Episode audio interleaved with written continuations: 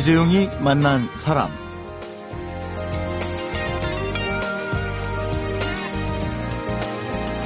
천주교 염수정 대주교가 신년 메시지로 전해온 말이 지금 내 곁에 있는 사람을 더 많이 사랑하자였습니다. 조계종 자승 총무원장도 신년사를 통해서 진실과 화해의 기운이 절실하다 이런 얘기를 전해왔고요. 네, 그런데 우리와 아주 가까운 곳에서 이 세 가지 사랑과 진실, 화해를 실천하면서 살아가는 분이 있습니다. 네, 현재 특허법률사무소 대표로 있으면서 지난해까지 서울 가정법원에서 조정위원회 일을 맡으셨던 강영수 변리사인데요. 네, 다친 마음의 빗장을 열고 대화를 끌어내는 데는 아주 따를 자가 없는 조정의 달인이라고 합니다.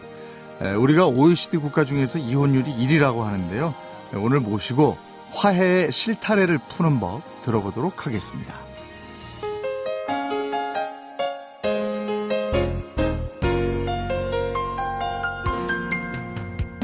반갑습니다. 어서 오십시오. 반갑습니다. 강영수입니다. 네, 네, 오늘은 조정의 달인 서울 가정법원 강영수 조정위원 지난해까지 하셨다고요. 네, 강영수 변리사와 함께 하겠습니다. 조정위원은 어떤 일을 하는 겁니까? 이혼 소송을 제기하는 거를 이혼 소송의 경우에는 소원 전치주의가 있습니다. 조정 전치주의가 있습니다. 조정을 그 전에 미리 해야 됩니다. 조정을 통해서 화해를 이끌어내는 거죠. 판결로 가기 전에. 그러니까 가사 이혼을 하더라도 재산 분할이라든가 양육 문제 등을 합의 아래 처리하도록 하는 것이고 또는 소 자체를 취하해서 다시 살게 하는 그런 조정 제도입니다. 네. 조정위원이 몇 분이나 계세요? 가정법원에 한 80분 정도 되는 걸로 알고 예. 있습니다. 예. 그러면 매건 이혼 사건 때마다 조정위원들이 개입해 주시는 건가요? 당연합니다. 아까 그랬듯이 예. 조정 전치주의로 이혼 사건에서는 반드시 조정을 거치도록 되어 있습니다. 예. 법제화되어 있습니다. 근데 변호사가 아니시고 변리사신데 가정법원에서 조정위원으로 계시었던 거네요. 네, 그렇습니다. 음. 민사법원을 겸하고 있습니다. 네. 그러면 저 변호사만 그런 일을 하는 게 아니고 일반 직장에 계신 분들도 조정위원으로 위촉이 되는 겁니까? 어, 일반인도 상당히 많습니다. 네. 특히 심리학자들이라든가 교수분들 어, 그런 분들 상당히 많죠. 네. 그럼 어떤 계기로 변리사님은 조정위원 일을 하게 되셨어요? 어, 제가 민사지방법원부터 어, 조정을 시작했는데요. 네. 음, 벌써 18년 정도 되는 것 같습니다. 네. 아, 그때는 제가 해외에서 몇 가지 소송 사건들 조정해서 끝냈다라는 보도가 있고 한 법원에서 네. 거기에 주목해서 아마 저를 부른 것 같습니다. 그래서. 해외에서 했다면 해외는 이혼 소송이 아니고 먼저 어, 민사 조정 뭐 하셨어요? 어, 그런 종류지요. 네. 뭐 예를 들면은 태평양의 한 16개국에 걸친 소송 을일회를 받았어요. 네. 그래서 제가 어이 그러지 말고 한번 조정을 미리 해보자. 음. 그래서 조정을 한 번 만나서 끝냈어요. 음. 그래서 각자 공존하도록 지금 여러분들이 알고 있는 그 아모레라는 브랜드도 그렇게 해서 외국에 유럽 쪽에 진출하게 되었습니다. 그래서 음. 어, 그다음 대우 사건도 그런 게 있었고요. 유럽 전역에서 분쟁이 으로 시작했죠. 네. 아마 상대 대표이사를 만나가 한 3시간 만에 타결 짓고 공정하고 서로 대가 없이 공존하기로 네. 그렇게 조정한 게 있습니다. 음. 뭐 그런 것들이 이 보도되면서 법원에서 주목한 것 같습니다. 대체로 아마 90년대 중반이 뭐냐면은 이 조정을 활성화하는 그런 계기가 있었어요. 그럴 때 아마 조정의 선별 과정에서 아까 그런 것들이 아마 주목되지 않았나 이런 생각을 합니다. 지금 말씀하신 이런 조정은 그 어떻게 보면은 협상 같은 분위기네요. 어, 그것도 조정이죠. 네, 서로 예. 윈윈하는 선에서 법으로 가지 말고 요 선에서 좀 끝내자. 맞, 습니다 예. 맞습니다. 그러면 이걸 워낙에 잘하셔서 에, 당시에 조미연 판사가 가정법원으로 스카웃했다 이렇게 알고 있는데 맞습니까? 그것도 사실입니다. 예. 예. 조 판사님 그렇게 이야기하시더군요. 예.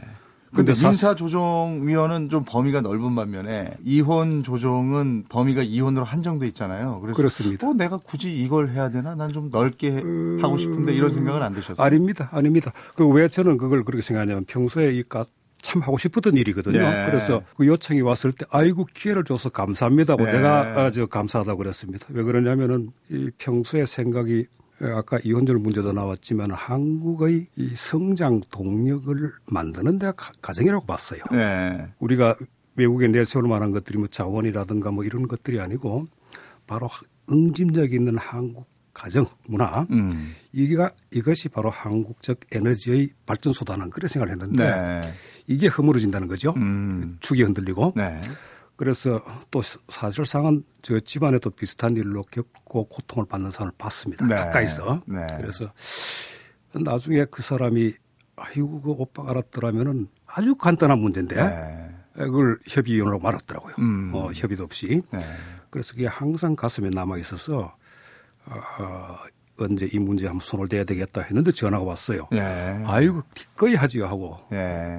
달려가기 시작했습니다. 이 사회의 근간이 가정에 있고 이 가정을 지키는 것이 내가 해야 할 일이구나 이런 생각을 하셨나 봐요. 어, 사실 그랬습니다. 그러고 한 몇 년 하다 보니까 내가 다룬 사건 몇 건이 끝나는 게 아니고 사실상 한국적인 어떤 그런 어, 한국병을 치료한다는 그런 입장에서 네. 한번 접근해 보자. 음. 어, 그래서 요즘 여러 가지 한 구상을 하고 있습니다. 음. 그런 중에 아마 이런 인터뷰 기회 와서 또 기꺼이 네. 나서게 되었습니다. 이 사람을 많이 만나셔야 되고 또 네. 깊이 있는 얘기도 좀 하셔야 되잖아요. 그 네. 그 이혼에 대한 조정을 하려면. 네. 근데 지금 특허법률사무소의 대표 변리사이시기도 해서 굉장히 바쁘실 텐데 네. 어떻게 짬을 내서 그렇게 많은 분들과 시간을 보내서 대화도 하고 이러십니까?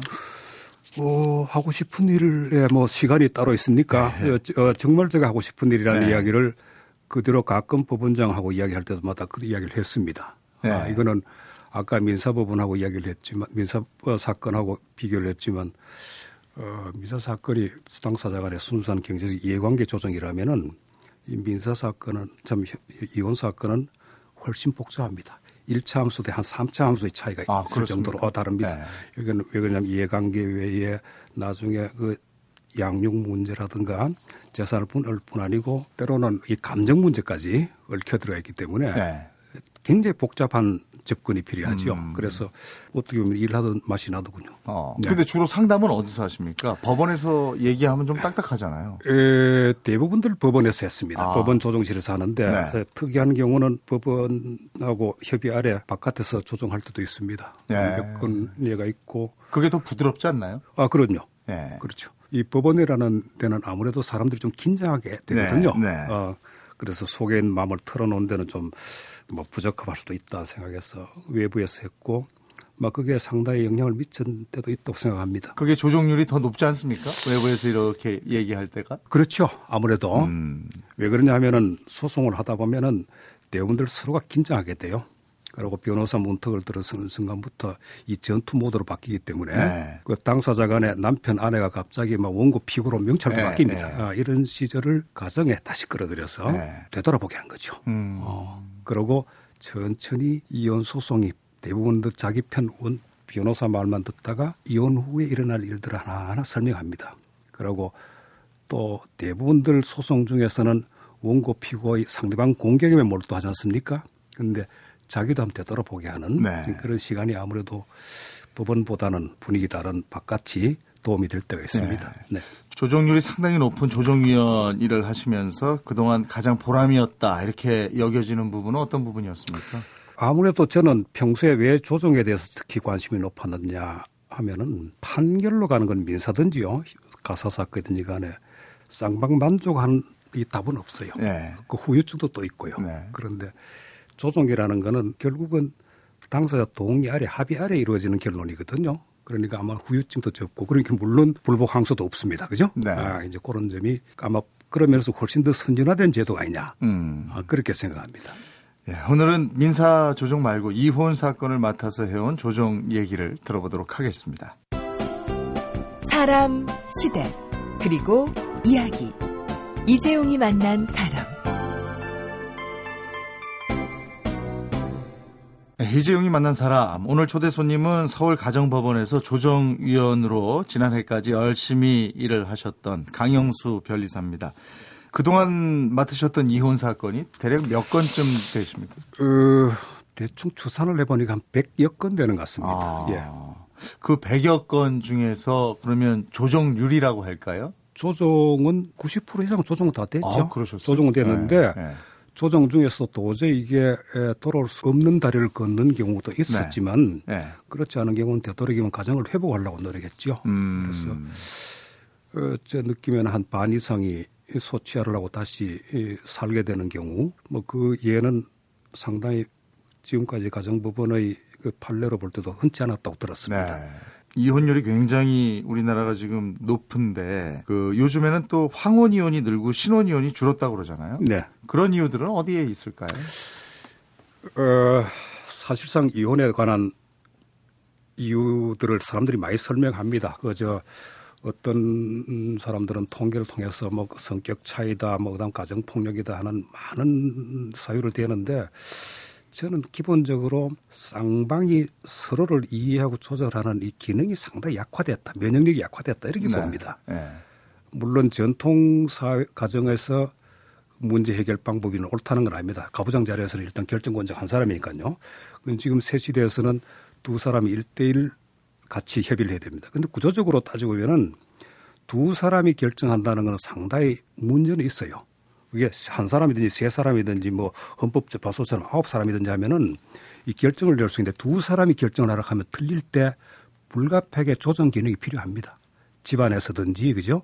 바깥에서든지 이런 조정 기능이 지금 떨어진 상태에서 아마 이 이혼이 격정한 게 아니냐. 특히 황혼 이혼 예를 듣는데 저는 그렇게 생각합니다. 대부분들 이 황혼 이혼하는 분들이 남편은 이 가부장제 아래서 절대 권력을 갖던 시절에 결혼한 사람들이거든요. 네. 근데 나이가 들어서 사회적 기능을 별도로 이제 뭐 하지 않는데 여전히 뭐 우스갯소리로 뭐 70대에서도 뭐 새끼 밥에 내라 이거 해라 네. 저거 해라 하는 쪽이고 여자 쪽에서 보면은 물론 뭐 이혼 시 재산 분할을 해서 같이 뭐 살만한 형편도 되었다는 점도 뭐 있겠지만 보다 근본적으로는 새 시대의 의식이 여자들이 좀 빨리 바뀌는 것 같아요. 그래서 대부분 그... 황혼이혼이라 하는 경우는 여자 쪽에서 제기하는 황혼이혼이 많고 네. 또 그러다 보면은 상당수의 경우에 자녀들도 어머니 편에서 네. 어, 증언, 증언을, 아, 증언을 하는 네. 경우도 네. 많이 있어요. 그래서 이 경우는 틀림없이 제가 아까 말씀드렸듯이 환경 변화에 따라서 남편이 바뀌어진 위상을 알지 못하고 적응하지 못했다. 네. 저는 그런 쪽에서 이유를 찾습니다. 어떠세요? 젊은 사람들의 경우는 뭐가 가장 문제였습니까? 이혼하겠다고 오는 분들. 그걸 사안별로 구분하면 아까 했듯이 각종 통계들이 뭐 성격 차이다. 특히 성격 차이들이 이야기 제일 많 나오죠. 네. 네. 그다음 제뭐 가정 폭력이다 하는데 저는 기본적으로 서로가 조율하는 기능이 면역력이 떨어졌다고 봐요. 음. 그럴 수밖에 없는 것이 지금 옛날 형제들이 많을 때는 집안에서부터 이게 학습이 되지 않습니까? 형제들 간의 갈등을 조정하고 하는 게. 근데 대부분 이 둘 놓고 사는 사회는 그런 쪽이 너무 약해진 것 같아요. 그때 시대는 바뀌어가지고 결정권자는 일대일입니다 그죠? 남녀. 네, 사회적으로 조언해 줄 사람이 많이 부족하다 이런 말씀이십니까? 어, 그렇습니다. 근데 자칫 어떻게 보면 조언해 주는 사람이 부축일 수도 있는 거 아닙니까? 저는 그건 잘못된 경우에 그렇다고 보지만 네. 사실상 그 기능이 사라지면서 문제가 더 심각해졌다고 보는 쪽이죠. 네. 그러니까 예를 들면은 어 1대1 성비 시절에 남자들이 옛날 생각하면 안 되지요. 그리고 이 결정을 저는 어떻게 설명해냈냐면 평소에도 이 조절 기능이 떨어졌다는 것들은 제가 원피고 사건을 다룰 때마다 일단은 원고하고 개별 상담할 때는 원고 입장에 서서 봅니다. 전, 처음부터 끝까지. 네. 그리고 피고와 상담할 때는 대부분 분리심을 많이 하는데 피고 입장에 서서 사건을 봅니다. 그러고는 다 마치고 날 때쯤 돼서는 원고가 피고 입장에 가서 서도록 한 밑을 바꿔봐요. 네. 음, 서로한테. 대체로 그런 과정을 거치면은 막 상당히 사태가 악화된 소송 중의 사건도 네. 이 화해를 잘 하더군요. 음. 말하자면 우리가 상대방 입장에 서서 화해하고 조율해보는 주교님 말씀처럼 그렇게 해보는 문화에 우리가 익숙지 않다. 그러면은 필연적으로 분쟁은 많이 예상된 부분이다. 왜 결정이 1대1로 해야 되는 뭐 세 사람이 한다든가 다섯 사람이 하는 게 아니고 1대1이 분명히 이견차가 있을 때는 조절하는 기능이 있어야겠죠. 이 기능이 현재 좀 상실돼 있다. 그, 그렇게 보는. 그 조절하는 기능을 그러면은 역할을 맡아서 해주시는 겁니다. 바로 그런 입장이겠죠. 예, 예. 예 제가 했던 거라는 음, 건. 음, 네. 음. 근데 그런 조정 기능을 사회적으로 충실히 해줄 부분이 없어서 더 이혼들을 많이 하는 것 같다. 어, 예. 예. 지금 하신 말씀하고 전적 동의를 하는데 네. 그래서 앞으로 제가 좀 이런 기회에 말씀드리고 싶은 게 이혼 문제가 이렇게 심각하면은 이 과거에 보면은 잠시 왔다가는 조류 인플루엔자 때문에도 뭐 타임플로를 뭐 엄청 갔다가 뭐 500만 명분인가 도입에다가 뭐 어떻게 비상조치를 한다든가 하는 이런 얘기가 있었는데 사실은 지금 1년에 일어나고 있는 이혼 사건들 12, 3만 사건들을 당사자로 곱하기 2 하면 한 26만 건 되죠. 자녀, 네. 자녀 한 1.5만 쳐도 한 40만 건 됩니다. 네.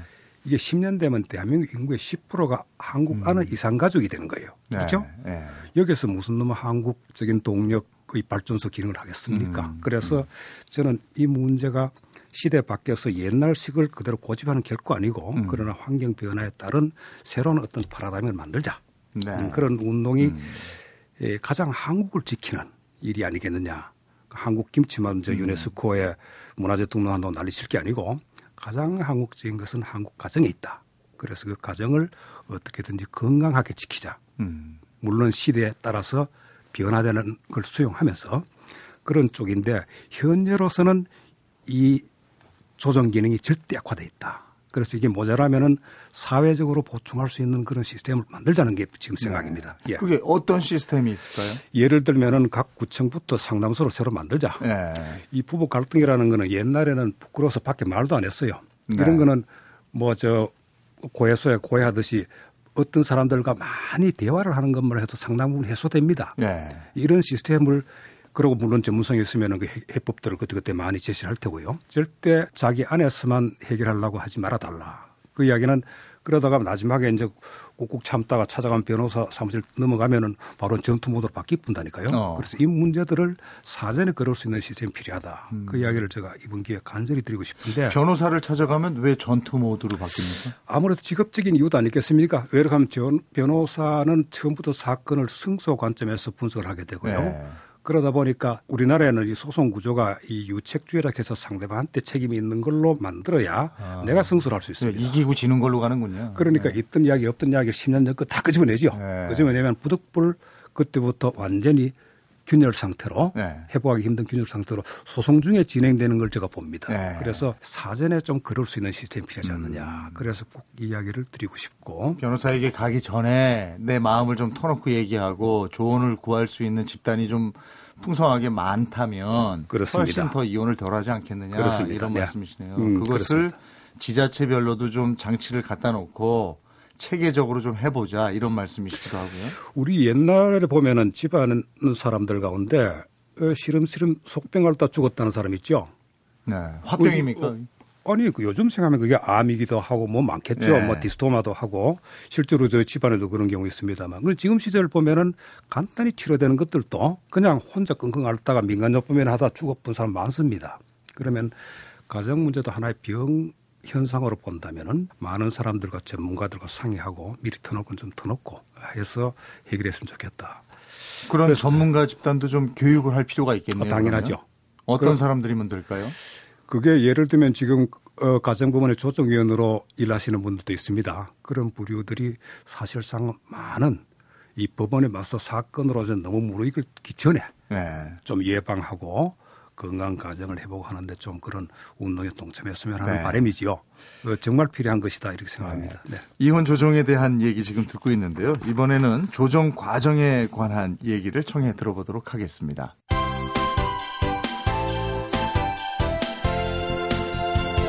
여러분은 지금 이재용 아나운서가 진행하는 이재용이 만난 사람을 듣고 계십니다. 이재용이 만난 사람 오늘은 서울 가정법원에서 소취하 화해율이 최고인 강현수 조정위원과 함께하고 있습니다. 강 변리사님이 조정을 맡으면 대부분 소송이 취소가 돼서 법원에서 아주 신망 높은 조정위원이라고 저희가 들었는데요.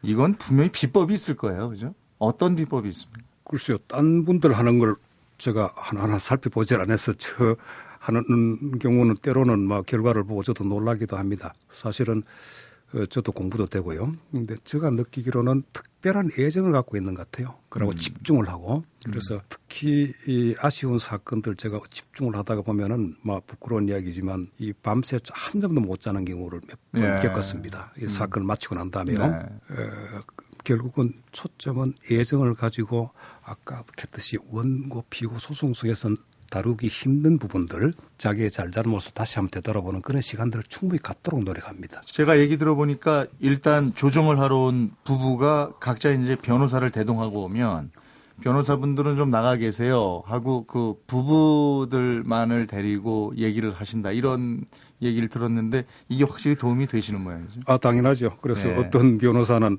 저한테 사건 배당이 되었다 하면은 뭐 이크하고 뭐 어. 놀랜다는 후문을 네. 후배한테 들은 적이 있습니다. 음. 사실상은 왜 그러냐면은 네. 이 소송을 하다 보면은 아무래도 변호사들은 승소를 위한 쪽에 집중을 하지요. 네. 그러다 보니까 아마 상대방 공격 일변도로 어, 나가는 경우가 참 많습니다. 그렇지 않겠습니까? 네. 어, 그런데 제가 듣고 싶은 이야기, 진심을 듣고 싶은 이야기는 자기가 자기한테 하는 이야기. 음. 자기가 자기한테 하는 이야기를 듣고 싶은 거죠. 그러니까 내심의 진정한 소리를 네. 어, 이기기 위한 소리가 아니고 음. 이제 그걸 듣다 보면 상당히 많은 사람들이 스스로 자기를 돌아보고 취하를 하겠다는 사람도 나옵니다. 네. 실제로 네. 한 예를 들면 이런 게 있어요. 한 8주 진단서를 들고 와서 이혼을 하겠다고 이제 맞았다는 거예요? 아, 맞았죠. 네. 뭐 네. 뼈가 금이 좋은 건 8주가 된답니다. 네. 그래서 못 참죠. 뭐 어떤 사람들은 뭐 젊은 사람들 가운데 뺨 한 대 맞아도 이혼한다는 사람도 있으니까요. 그런데 천천히 그 불붙들고 이야기를 하다가 같이 동의를 하고 그 심정을 이해를 하고 난 다음에 그 이야기를 했어요. 만일에 8주 진단은 뼈가 8주 안에 다 아문다는 뜻이지요 하니까 아문대요. 네. 그러면은 헤어진 사춘기 제 딸애가 평생 가는 심리 장애 후유는 누가 치료하느냐 그랬어요. 어. 당신은 8주 안에 치료가 되지만 네. 그 딸의 상처는 누가 치료하느냐고 음, 물었습니다. 음. 그런데 물론 이제 그대로 이야기들이 많이 었습니다. 그 남자가 사업 실패로 인해서 조금 음, 술하고 폭력이 나왔다는 건 있지만 그건 일시적인 현상이고 그게 개선될 수 있느냐 하는 쪽으로 제가 봤을 때는 아마 개선이 될 거다라고 그때 판단했어요. 네. 그래서 아마 역시 여자 쪽에서 취하를 하겠다고 또 하더군요. 음. 그래서 이런 경우는 대부분들 그 사람만의 이야기, 전투 모드로 들어가서 머리 싸매고 막 끄집어낸 이야기 말고 조용히 자기가 자기한테 하는 이야기. 네. 대부분들 이런 이야기들은 이혼 후에 80%가 지극히 후회한다는 통계가 있거든요. 네. 그러니까 이혼하기 전에 요 일들을 한번 되돌아보도록 음. 그 시간을 미리 만드는 것이 참 중요하다. 이렇게 저는 봤습니다. 그리고 자녀에 대한 얘기를 하면 다들 찡해서 마음을 또 되돌리기도 하고 그렇지 않습니까? 사실은 이혼은 계약이 부부 계약이 남편 아내이기 때문에 두 사람이 소송 당사자로 되어 있지만 네. 실질적으로 제일 큰 이해관계는 결정관 없이 결정되어 버리는 사람들은 그 자녀들이에요. 네, 가장 크게 상처받는 사람들. 그렇습니다. 네. 이건 대물림 해버립니다. 네. 나중에. 네. 그래서 저는 되도록이면은 자녀를 이혼 현장에 등장시킬 때가 많이 있습니다. 아. 그래야 원래 자기 모습으로 되돌아가 볼 수 있거든요. 아. 그래서 같이 와라 이러신단 말씀이에요. 같이 좀 참석하라고 그럽니다. 예. 네. 그러면 그 태도가 확실히 달라지는 게 보입니까?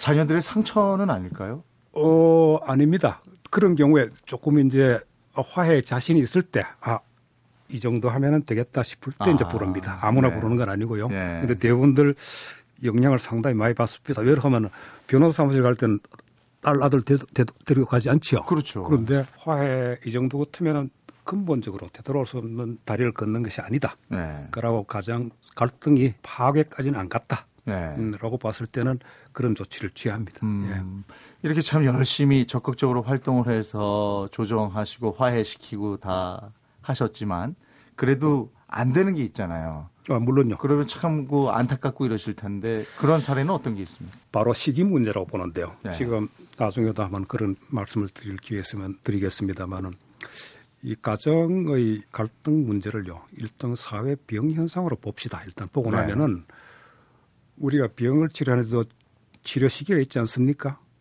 네. 그렇지 않습니까? 그렇죠. 예. 그런데 네. 일기가 돼서 치료 간단히 할 거를 말기까지 네. 나왔다고 고집을 부리다가 네. 나중에는 회복 불가능 상태로 가버릴 수도 있습니다. 이 가정 갈등 문제도 저는 비슷한 경우를 많이 보는데 네. 그래서 어, 이 시기를 너무 놓쳤구나. 음. 그리고 또는 또 한편으로 아까 했듯이 사회적으로 많은 부분들이 음. 사전에 걸러질 수 있는 그런 기회를 놓치고 결국은 아까 떠밀려서 이혼하는구나. 네. 이 제도 속에서는 음. 뭐저 달리 해석이 안, 참 해결이 안 되면은 법원으로 가도록 돼 있으니까 음. 중간 조정자가 없지 않습니까? 이제는 네. 이런 현실이 너무 안타깝다는 거죠. 음. 그래서 어떤 사건의 기억이 가장 나는 것이 하나 뭐가 있느냐면은 소송 한 1년 진행되는 거에 너무 상처가 많이 생겼어요. 네. 어느 부인인데 네. 그분이 도저히 안 돼서 결국은 분할을 하고 하는 해체 절차로 들어갔습니다마는 마치는 마지막까지 아마 안타까워서 그렇겠죠. 손을 붙들고 1년 전에 뵀더라면 아. 하고 걸성거립니다. 네. 바로 이게 뭐냐면은 시기를 놓친 거죠. 네. 사태는 악화되도록. 음. 그러니까 가정 치유라는 쪽에서 보면은 네. 소송 진행은 분명히 역방향입니다. 역주행이 돼요. 음. 그러니까 에, 조정을 하면서 제가 가장 안타까웠던 게 바로 그런 점이다. 아이고 저 음. 사람들 음, 충분히 회복될 수 있는 거를 너무 시기를 많이 놓쳤구나. 음. 그런 사례를 보시면서 제도적으로 좀 도와줄 수 있는 장치가 좀 있어야 된다 이런 생각을 많이 하셨군요. 바로 그렇습니다. 네. 네. 근데 그 조정을 하시면서도 아 이 부분은 이렇게 부부로 사는 것보다는 차라리 이혼하는 게 낫겠다 이런 생각이 들게 하는 부부도 있지 않았습니까? 그렇습니다. 그 뭐 아주 범위를 좁혀서 이야기를 하면은 네. 가장 그 이혼에 관해서 보수적인 이 카톨릭에서도 어 그거는 이혼이라는 말이나 취소란 말 안 씁니다만은 이혼 무효 사연이 있습니다. 네. 어, 심지어는 가장 완고한 그 성경에도 보면은 그 뭐 예외는 있죠. 가늠 환자가 아니면은 뭐 이런 예외가 있습니다. 그런데 제가 볼 때는 처음부터 그 위장교라는 경우 실제로 있었습니다. 과거에 저 조선족 결혼한 예가 있습니다. 네. 그거는 가정을 유지시킨다는 게 말하자면 법이 보호할 만한 가정의 실체 자체가 없는 경우가 있었어요. 음. 네. 이런 경우. 네. 그 외에 아까 했듯이 분쟁 중에 갈등 해소를 제대로 할 수 없어서 시기를 놓치고 그래서 시기가 너무 늦은 경우 네. 회복할 수 없을 정도로 가정이 붕괴돼 버린 경우 사람 말하자면은 뭐 이미 손쓸 수 없을 정도로 암이 전이가 됐다 할까 막 이런 식의 사태를 네. 볼때 안타깝죠. 음. 네. 혹시라도요, 지금 이제 그 이 방송을 듣고 계신 분들 중에 이혼에 대한 생각을 하시고 있다면, 네. 이분들에게 나는 꼭 이 얘기를 좀 해주고 싶다 하는 게 있으면 한 말씀 좀 해주시죠. 가정의 갈등이라는 거는요, 가정 내 갈등이라는 거는 불가피하고 때로는 필요합니다. 왜 그러냐면 그걸 사람을 단련시키기도 하기 때문에 오히려 어, 애리조나에 있는 무슨 선벨리 계곡에 부자들이 모여가지고 말년을 여유롭게 살라고 모이는데 의외로 어, 치매 환자 가장 딴 데보다 한 다섯 배는 많다고 그래요. 왜? 스트레스와 갈등이 음. 없기 때문에. 네. 그러니까 어, 갈등은 사람을 어느 정도 단련시키기도 합니다. 그리고 결혼, 결혼 생활 자체가 갈등을 조절하고 화해를 찾아가는 과정이지 결혼식을 갖다고 완성된 부부가 사는 건 아닙니다. 네. 세계 최고의 피아니스트와 최고의 바이올리니스트가 만난다고 최고의 하모니를 만들지는 않습니다. 네. 따라서는 너무 잘난 체하면 최악의 하모니를 만들 수도 있어요. 그리고 이건 새롭게 박자와 크기와 이런 것들 조절하는 조화의 테크니크가 필요한데 나는 부부 생활하는 것이 바로 그걸 찾아가는 과정이라고 보기 때문에 네. 막 그런 노력은 전혀 하지 않고 저 사람이 준비된 아내가 아니다. 내가 생각하는 이상적인 남편이 아니다는 걸로 바로 이혼을 치닫는 거는 너무 흡사 옛날 속병할 때 그냥 죽었다는 거와 마찬가지다는 거죠. 어, 그러고 또 문제가 생기면 되도록이면 충분히 외부와 그동안에 환경이 변한 것을 감지해가지고 전문가의 조력을 좀 받도록 했으면 좋겠다. 음. 어, 절대 내 병은 내가 고친다는 이 네. 고집을 좀 피우지 마라. 음, 음. 그렇고 한편으로는 사회적으로 이 문제를 끄집어내는 노력을 좀 해야 되겠다. 네. 그것이 문제 해결의 출발점이 되지 않겠느냐. 그리고 저는 이게 언론, 이, 이 어떤 국민적인 공감대를 형성하는데 좀 앞장섰으면 좋겠다는 음, 생각도 아울러 합니다. 네. 그래서 어, 이런 생각을 하면서 많은 음, 관심 있는 분들한테 도움이 되었으면 하는 저 바람도 있고 하니까 언제든지 저도 그런 데 나설 생각이 있습니다. 네. 네. 뭐 여러 가지 바쁜 일정 속에서 오늘 함께 해주셨는데요. 그간의 귀한 경험 나눠주셔서 고맙습니다. 감사합니다.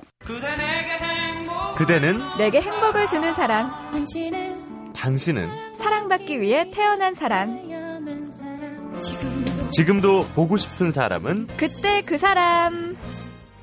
대한민국 대표 라디오 토크 프로그램은 이재용이 만난 사람. 오전 11시 10분.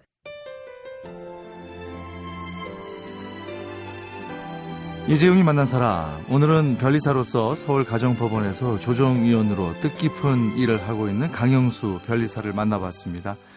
네, 성격 차이라는 말로 대표되는 부부 갈등, 이 작은 문제로 시작된 다툼에 오해와 무관심, 또 배려 부족, 이런 2차 요인이 더해져서 되돌릴 수 없는 싸움으로 발전한다. 한 사람은 현미경을 또 다른 한 사람은 망원경을 들이대니 사고의 출발부터가 다른 경우가 많다. 강영수 변리사가 들려주는 말인데요. 네, 그렇다면 지금 내가 현미경을 들이대고 있는 건지 망원경을 들이대고 있는 건지 이것부터 좀 돌아봐야 하지 않을까 이런 지혜를 얻습니다. 이재용이 만난 사람 오늘은 주영훈, 이혜진이 부른 우리 사랑 이대로 들으면서 인사드리겠습니다. 고맙습니다. 내일 뵙겠습니다.